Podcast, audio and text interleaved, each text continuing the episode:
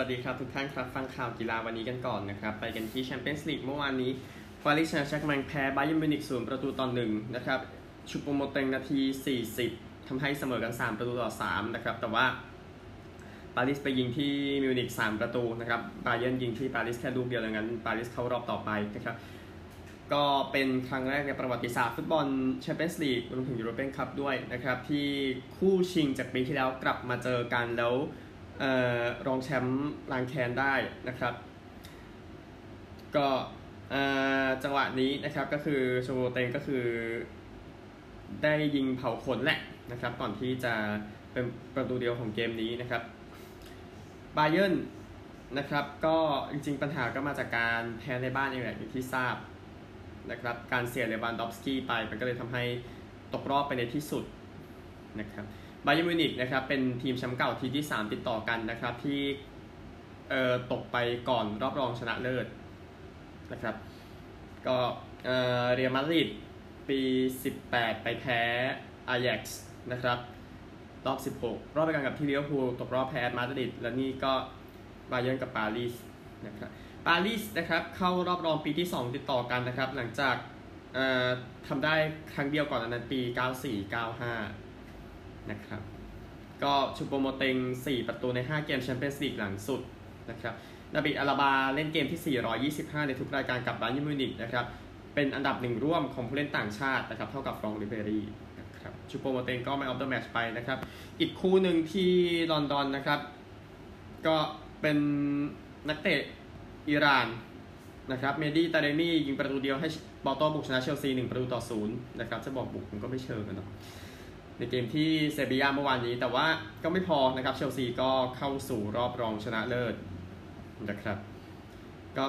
ทาเรมี่ประตูอย่างสวยนะครับ บินเข้าไปแล้วก็ทำประตูในช่วงท้ายเกมนาที 90 บวก 3 นะครับ ก็ก็องเต้กลับอยู่ในทีมนะครับไคฮาแวร์ตซ์ก็โพสต์ว่าทางนั้นนะครับ UCL รอบรองทำรูปชี้ไปด้วยนะครับ ก็เชลซีครับเข้ารอบรอง 8 ครั้งแล้วนะครับสำหรับทีมในยุคแชมเปี้ยนส์ลีกก็ถือว่าเยอะสุดนะครับสำหรับเชลซียังไม่รวมยูโรเปียนคัพนะครับ ก็เอ่อปอร์โต้นะครับเป็นเกมเยือนเกมที่ 2 เท่านั้นนะครับในประวัติศาสตร์ของทีมที่บุกชนะเจ้าบ้านได้ในยุคแชมเปี้ยนส์ลีกโอเคและเกมนี้มันจะไม่ได้เป็นเชิงทีมเยือนไปเยือนเจ้าบ้านเท่านั้น เกมเดียวก่อนอันนี้คือไปเยือนเดปอร์ติโบลาคอรุนญานะครับ รอบรองปี 2004 แล้วปอร์โต้ได้แชมป์ในที่สุดนะครับ ก็ Man of the Match เขาให้เป็นเบนชิลเวลล์นะครับของ BBC แต่ก็ไล่ๆกันน้องก็องเต้ด้วยน่าสนใจนะครับ นี่ก็คือ 2 คู่นะครับ เอาฟุตบอลหญิงซะหน่อยนะครับยูโร 2022 รอบเพลย์ออฟก็ได้บทสรุปแล้วนะครับ โควตาอีก 3 ทีมสุดท้าย ก็ ไอร์แลนด์เหนือนะครับชนะยูเครน 2-0 นะครับนัดแรกบุกชนะ 2-1 จึงเข้ารอบในที่สุดนะครับ4ต่อ1โปรตุเกสกับรัสเซียนัดแรกรัสเซียบุกชนะ 1-0 แล้วไปยัน 0-0 ได้ในบ้านรัสเซียจึงเข้ารอบนะครับ1ประตูต่อ0เช็กกับสวิตเซอร์แลนด์นะครับเสมอกัน 1-1 ทั้ง 2 เกมเลยรวมจุดโทษสวิตเซอร์แลนด์ชนะ 3 ประตูต่อ2นะครับยูโร 2022 นะครับมีอังกฤษเจ้าภาพนะครับแล้วก็แชมป์ยุโรปเนเธอร์แลนด์ รองแชมป์ยุโรปเดนมาร์กนะครับทีมที่เหลือมีนอร์เวย์ สเปน ฟินแลนด์ สวีเดนก็คือมากันเกือบทั้งสแกนดิเนเวียแล้วนะฮะฝรั่งเศส เบลเยียม เยอรมนี อิตาลี มีไอซ์แลนด์มาด้วยก็ครบนะฮะ ออสเตรีย รัสเซีย สวิตเซอร์แลนด์ ไอร์แลนด์เหนือนะครับ ทีมจาก Home Nations ที่รอดไปได้ก็มีอังกฤษกับไอร์แลนด์เหนือนะครับ ผมผมหวังว่าผมไม่ได้ดูผิด โอเค นี่คือยูโร 2022 นะครับก็เมืองชื่อซีวิวนะครับที่ไอร์แลนด์เหนือนั้นชนะ ในส่วนของยูเครนแล้วเข้ารอบไปได้นะครับ ก็ข่าวบอลเอาบอลไทยซะหน่อยนะครับ ก็อย่างที่ทราบกันทีมลำพูนกักตัวยกทีมนะครับ เพราะว่าเออบอลเชิญยิ้มแล้วก็นักคอมนะครับไปร่วมงานฉลองแชมป์ไทยลีก3นะครับก็อย่างที่ทราบนะครับว่านักคอมก็ให้สัมภาษณ์พี่หนุ่มกัญชัยนะครับ แล้วก็ ตามตามที่เห็นกันเนี่ยแหละนะครับ ก็หลายคนก็เปิดวิวนั้นอีกทีเพื่อให้กำลังใจตัวเองนะครับนั่นเป็นเรื่องที่ดีนะครับชมบุรีได้จีดีคันยุกนะครับตั้งเตะสเวลเข้ามานะครับ ก็สายสัมพันธ์กับโคชโจธีรศักดิ์โปแน่นอนนะครับนักเตะอายุ 28 นะครับ ย้ายจากบุรีรัมย์มาอยู่นครราชสีมา 1 ประตู 3 แอสซิสจาก 14 เกมนะครับ ก็ดูจากสภาพแล้วนะครับ เอามาแทนเอริดันโดกอนซาก้านะครับ ตามที่รายงานนะครับ อันหนึ่ง BG นำนักเตะลูกครึ่งลาวนะครับ ชิดชนกชัยแสนสุรินทร์เข้ามาร่วมทีมนะครับ ก็เป็นผู้เล่นคนแรกๆนะครับที่ทีมจะเสริมนะครับใส่เบอร์ 20 นะครับนักเตะวัย 26 ปีนะครับ ก็น่าจะทัน ACL สำหรับปีนี้นะครับถ้าผมไม่ผิดพลาดนะนะ ไปกันที่ข่าวเอาญี่ปุ่นสักนิดก็ได้นะครับ เพราะว่าธีรทรกับชนะทิพย์น่าจะได้เจอกันในสนามนะครับ หลังจากธีรทรบุญมาทันนั้นหายเจ็บแล้วนะครับ ก็นักเตะแชมป์เจลีปี 2019 บาดเจ็บในเกมที่โยโกฮาม่านั้น ชนะอุราวะ 3-0 ในเดือนมีนาคมที่ผ่านมานะครับ นี่ก็พร้อมแล้วบอกอย่างนั้นนะครับ เรื่องที่ดีนะครับจะได้เห็นการดวลกัน ของสองคนนี้บ้างนะครับ เพราะว่าเราก็เห็นแต่ลีกไทยอะเนาะในสมัยนานแล้วนะครับ มีข่าวต่างประเทศอีกเล็กน้อยนะครับ มีข่าวเซลนะครับว่าโนอาโซชา ลูกชายของโอเลกุนาโซชานะครับยืนยันว่าพ่อนั้นเลี้ยงดูตนเป็นอย่างดี แล้วก็ไม่มีการสั่งลงโทษให้อดข้าวนะครับ ก็คือเออเขาออกมาบอกว่า เขาให้สัมภาษณ์นั้นเพื่อเบี่ยงประเด็นที่ทีมแพ้นะครับเขาบอกว่าเขาบอกว่าผมได้กินอาหารตลอดนะ ผมรับรองเรื่องนี้ได้นะครับ วันนี้เพื่อนร่วมทีมรุมถามผมก่อนซ้อมว่ากินอะไรมาหรือเปล่านี่บันเทิงจริงนะฮะไปกันที่ข่าวต่อไปกันบ้างนะครับ เกี่ยวกับคริสเตียโนโรนโดประตูที่ทำที่เขาไม่ให้อะในเกมเจอกับเซอร์เบียก็ปาปอกแขนกับตันทิ้งอะไรนู่นนี่นะครับ คือเอ่อมาริโอดิคส์นะครับ ก็ทีมงานผู้ตัดสินเนี่ยก็คือเป็นคนที่เกี่ยวข้องกับการไม่ให้ประตูนะครับก็ผู้ตัดสินใหญ่ในสนามเดนนี่มัคเคลลี่นะครับก็ออกมาขอโทษแล้วก็ถอดชื่อออกไปแล้วนะครับจากทีมผู้ตัดสินในการไปยูโรรอบสุดท้ายนะครับก็เลยคนที่เข้ามาน่าจะเป็นยันเดอร์ฟรายอันนี้เป็นทีมงานจากเนเธอร์แลนด์นะครับน่าเสียดายนะครับอะแต่ก็ก็ตามนั้นอะทำไงได้นะฮะ เอ่อฮาเวิร์ดเว็บบ์นะครับประกาศแต่งงานกับบิเบียนาสไตน์เฮาส์นะครับก็เป็นตำนานผู้ตัดสินเอ่อชายกับหญิงอะเนาะก็แยกกันทั้งคู่เขามีข่าวคบหามาหลายปีแล้วหลังจากฝ่ายชายแยกทางกับอดีตภรรยาที่มีลูกด้วยกัน 3 คนก่อนที่จะแต่งงานที่ฮันโนเวอร์เมื่อสุดสัปดาห์ไม่ใช่สุดสัปดาห์เมื่อช่วงพักเบรกทีมชาติที่ผ่านมานะครับก็คือสักพักมาแล้วนะครับ ก็ในพิธีมีแค่ 2 คนนะครับจากมาตรการโควิด -19 ยังไม่ได้ไปฮันนีมูนกัน นะครับ ก็สไตล์เฮาส์นั้นทำงานอยู่ในห้อง VAR ของบุนเดสลีกาในเวลานี้นะครับ อันนี้คือข่าวฟุตบอลเดี่ยวไปกันที่ผลฟุตบอลที่ยังเตะอยู่นะครับฮัตเดอร์สฟิลด์แพ้บอร์นมัธ 1-2 เชฟฟิลด์เวนส์เดย์แพ้สวอนซี 0-2โรเทอร์แฮมชนะควีนส์พาร์ค 3-1 ประมาณนี้นะครับ ฟุตบอลในคืนนี้ ดอร์ทมุนด์กับซิตี้ลิเวอร์พูลกับมาดริดก็คือ 2 คู่ในแชมเปี้ยนส์ลีกวันนี้นะครับตีสองดอร์ทมุนด์กับซิตี้ผมมองเสมอทำให้ซิตี้ก็น่าจะเข้ารอบนะครับลิเวอร์พูลกับมาดริดผมมองเสมอนะครับแต่ว่าตายเปิดมาให้ลิเวอร์พูลได้เปรียบกว่านะครับแต่ก็คิดว่าคิดว่าเสมอคิดว่าเสมอต้องเลือกสักหน้านะฮะโอเค นี่คือข่าวจากทั่วโลกนะครับ เดี๋ยวแทรกในส่วนของเทนนิสให้เล็กน้อยในรายการที่มอนติคาร์โล นะครับมอนติคาร์โลมาสเตอร์สโอเค เอาของเมื่อวานนะครับเอ่อผู้เล่นน่าสนใจมัตเตโอเบร์เรตตินีนะครับไปแพ้ในส่วนของเอ่ออเลฮานโดรโฟคิน่านะครับโฟคิน่าชนะ 7 ต่อ 5 6 ต่อ 3 ปาโบลบุสต้าชนะเอ่อสเตฟาโนทราวาเกลียนะครับ7ต่อ 5 7 ต่อ 6 ไทเบรก7ต่อ4ครับสเตฟานอสซิตซิปาสชนะอัสลานคารัตเซฟ6ต่อ 3 6 ต่อ 4 กริกอร์ดิมิทรอฟชนะยานเลนนาร์ดสตรัฟฟ์6ต่อ 3 6 ต่อ 4 โรแบร์โตเบาติสตาอากุตชนะเทย์เลอร์ฟริตซ์ 6 ต่อ 2 7 ต่อ 5 ฟาบิโอฟอกนินี่ชนะเอ่อมิโอเมียร์เคชมาโนวิช 6 ต่อ 2 7 ต่อ 5 ครับ วันนี้นะครับกริกอร์ดิมิทรอฟเจอกับเจเรมี่ชาร์ดี้นะครับในรอบ 32 คน 32 คนส่วนใหญ่ครับเท่าที่เห็น อังเดรรูเบลฟเจอกับเอ่อซัลวาตอเรคารูโซนะครับ จอห์นมิลแมนเนี่ยเจอกับคริสเตียนการินฟาบิโอฟอกนินี่เจอกับจอร์แดนทอมป์สันดาวิดก็อฟแฟงเจอกับมาร์โกเชคคินาโตนะครับดิเอโกชวาร์ตซ์มันเจอคาสเปอร์รุดโนวัคยอโควิชเจอกับยานนิกซินเนอร์ราฟาเอลนาดาลจะแข่งกับเฟเดริโกเดลโบนิสนะครับฮูเบิร์ตเฮอร์คาซเจอกับดานิเอลอีแวนส์โรแบร์โตเบาติสตาอากุตเจอกับทอมมี่พอลนะครับปาโบลบุสต้ากับคาเรนคาชานอฟอเล็กซาน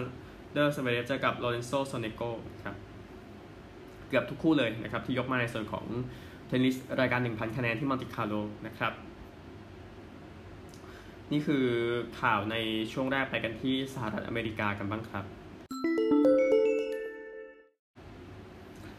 เอาข่าวนี้ก่อนเดี๋ยวผมลืมนะครับอารอโรเจอร์สไปเป็นพิธีกรรายการถามคำถามตอบคำถามชื่อดังนะครับ ซึ่งมันไม่มีทางจะดังหรอกในเมืองไทยเชื่อผมเจฟพดีนะครับ ก็หัวข้อหนึ่งที่เป็นคำถามเมื่อวานนี้นะครับ Title Waves นะครับ คือคำถามข้อหนึ่งเนี่ยถามว่าทีมจาก Midwest ทีมนี้นะครับได้แชมป์ถึง 5 ครั้งในยุค 60 นะครับ แล้วก็ไม่มีใครตอบได้นะครับ ก็เจอบอกว่ากรีนเบย์แพ็คเกอร์สละนะครับซึ่งคือกรีนเบย์แพ็คเกอร์นั่นเองนะครับที่เป็นทีมแห่งยุค 60 อีกทีมหนึ่งนะครับ พอข้อต่อมานะครับก็ถามว่าทีมนี้ กวาด NBA นะครับ ได้แชมป์8ปีติดปี 59 66ปรากฏมีคนตอบบอสตันเซลติกส์นะครับเราจะบอกนั่นไงนะครับ แล้วก็มีเสียงขำจากผู้ชมนะครับว่าไม่รู้จักแพ็คเกอร์จะไปรู้จักแชมป์8ปีติดของเซลติกส์นะครับ อันหนึ่งข้ออื่นนะครับ ที่อยู่ในหัวข้อนี้ก็มีทีมที่ได้แชมป์ติดกันหลายยุค เช่น 1936ถึง1939 1998ถึง2000 ในเบสบอลแน่นอนคนนี้ตอบแยงกี้ส์นะครับ ข้อต่อไปคือทีมที่มาจากทุ่งหญ้าแพรรี่แล้วมาได้แชมป์สแตนลีย์คัพ5ครั้งในยุค 80 ทีมเอ็ดมันตันออยเลอร์สนะครับ แล้วก็ยกตัวอย่างผู้เล่นเบสบอลมา 3 คนที่นำทีมนี้ได้แชมป์ตั้งแต่ปี 72 ถึง 74 ในเบสบอลนะครับ ข้อนี้ก็เลยตอบเป็นโอ๊กแลนด์เอสนะครับ ก็ทีมเหล่านี้ก็คือทีมที่ต้องรู้จักกันโดยทั่วไปนะครับ ถ้า ถ้าต้องการจะบอกตัวเองมีความรู้อะพูดง่ายๆนะฮะโอเค ไปกันที่ข่าวจริง ๆ จังๆกันบ้างนะครับ มีข่าวการเสียชีวิตของโค้ชบ๊อบบี้เลโอนาร์ดบ๊อบบี้สลิกเลโอนาร์ดนะครับตำนานโค้ชของอินเดียนาเพเซอร์สนะครับในยุคที่เป็น ABA อยู่ในสมัยนั้นนะครับก็เอ่อเลโอนาร์ดนำทีมได้แชมป์ ABA 3 ครั้งนะครับ ก็ติดออสตาฐานะผู้เล่นครั้งหนึ่งกับเอ่อเอ่อ ทีมก็ติดในปี 1963 นะครับ ส่วนทีมนั้นก็คือ Chicago Packers Chicago Zephyrs ในสมัยนั้นนะครับ ซึ่งตอนนี้คือ Washington Wizards นะครับ ก็เอ่อจอร์จแบกินิสผู้เล่น Hall of Fame บอกว่าเขาเป็นคนที่ดีที่สุดเขารักทุกคนใช่เอ่อแน่นอนว่าเราต้องเชื่อมั่นในตัวเขาเขาบอกแบบนั้นนะครับ ก็ เออเลโอนาร์ดคือคือแม็กกินนิสออกมาให้สัมภาษณ์คือนะคือเขาบอกว่าเลโอนาร์ดเนี่ยคือเวลาเขาว่าคือว่าจริงจังแต่เขารักทุกคนนะครับ แล้วก็จบเกมก็พาทุกคนไปดื่มเบียร์อะไรแบบนั้นนะครับ คือเขาชนะ 529 เกมใน 12 ฤดูกาลกับอินเดียนาเพเซอร์สนะครับ ก็มีชื่อเสียงจากการเล่นเทนนิสนะครับ แล้วก็บาสเกตบอลกับมหาวิทยาลัยอินเดียนานะครับ แล้วก็ ช่วงเวลาที่ดีที่สุดเนี่ยก็คงเป็นช่วงที่เข้ามาคุมอินเดียนาเพเซอร์สนี่แหละแล้วก็ได้แชมป์ปี 70 72 และ 73 นะครับเขาก็ยังทำงานกับอินเดียนาอยู่นะครับ หลังจากโดนปลดไปในปี 1980 เพราะว่าเออไม่ไม่เข้าเพลย์ออฟ4ปีติดนะฮะสมัยที่ย้ายข้ามลีกมาแล้วเนี่ย แล้วก็มามีชื่อเสียงในการเป็นนักพากย์ให้กับทีมแทน นะครับในในช่วงยุค 80 จนกระทั่งไม่นานนี้แล้วเขาก็เสียชีวิตไปแล้วด้วยวัย 88 ปีนะครับแสดงความเสียใจกับเอ่อทุกคนที่นั่นด้วยนะครับ เล่นให้กับเลเกอร์สนะครับปี 56 ถึงปี 61 ได้เข้าชิงในปี 59 นะครับ ที่โดนเซลติกกวาดเนี่ยแหละนะครับ ก็ประมาณนี้ นี่คือบ๊อบบี้เลวนาดนะครับอเอาข่าวนี้กันก่อนนะครับ เอาเป็นจิปาถะก่อนนะครับ ก็เออหัวหน้าโค้ชชิคาโกคับส์เดวิดรอสบอกว่ายังไม่มีผู้เล่นติดโควิด -19 เพิ่มเติมนะครับ หลังจากแมตต์ดัฟฟี infielder ติดไปล่าสุดนะครับ เอ่อแคนาเดียนฮอกกี้ลีกนะครับลีกรองของแคนาดาประกาศยกเลิกการชิงถ้วยเมมโมเรียลคัพประจำปีนี้เนื่องจากโควิด -19 นะครับ ก็เอ่อแคนาเดียนฮอกกี้ลีกก็คือเป็นการมารวมกันของแชมป์เวสเทิร์นฮอกกี้ลีกออนตาริโอฮอกกี้ลีกและเคเบกเบเจอร์จูเนียร์ฮอกกี้ลีกนะครับแล้วก็ทีมเจ้าภาพเพื่อหาทีมรองที่ดีที่สุดในแคนาดานะครับและผู้เล่นพวกนี้ก็จะเข้าไปใน NHL นั่นแหละนะครับแต่ว่า ประกาศยกเลิกไปอีกครั้งหนึ่งนะครับในรายการนี้ ในส่วนของเอ่อ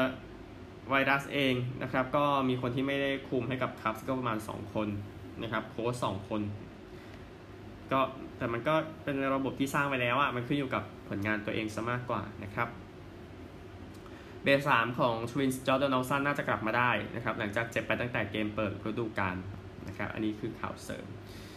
ก็ยังมีประเด็นเรื่องของการเหยียดผิวอยู่นะครับ โดยที่เทอร์รี่ฟรานโคนานะครับหัวหน้าโค้ชของค l ล v น n d อินเดียนส์นะครับ บอกว่าข้อความเหยียดผิวชางยูนะครับเบสหนึ่งของทีมเนี่ยว่าเป็นเรื่องที่โง่นะครับแล้วก็เหมือนไม่สนใจอะไรทั้งสิ้นนะครับแล้วก็การเหยียดผิวไม่ควรมีที่อยู่ในเบสบอลหรือที่ไหนก็ตามนะครับก็คืออ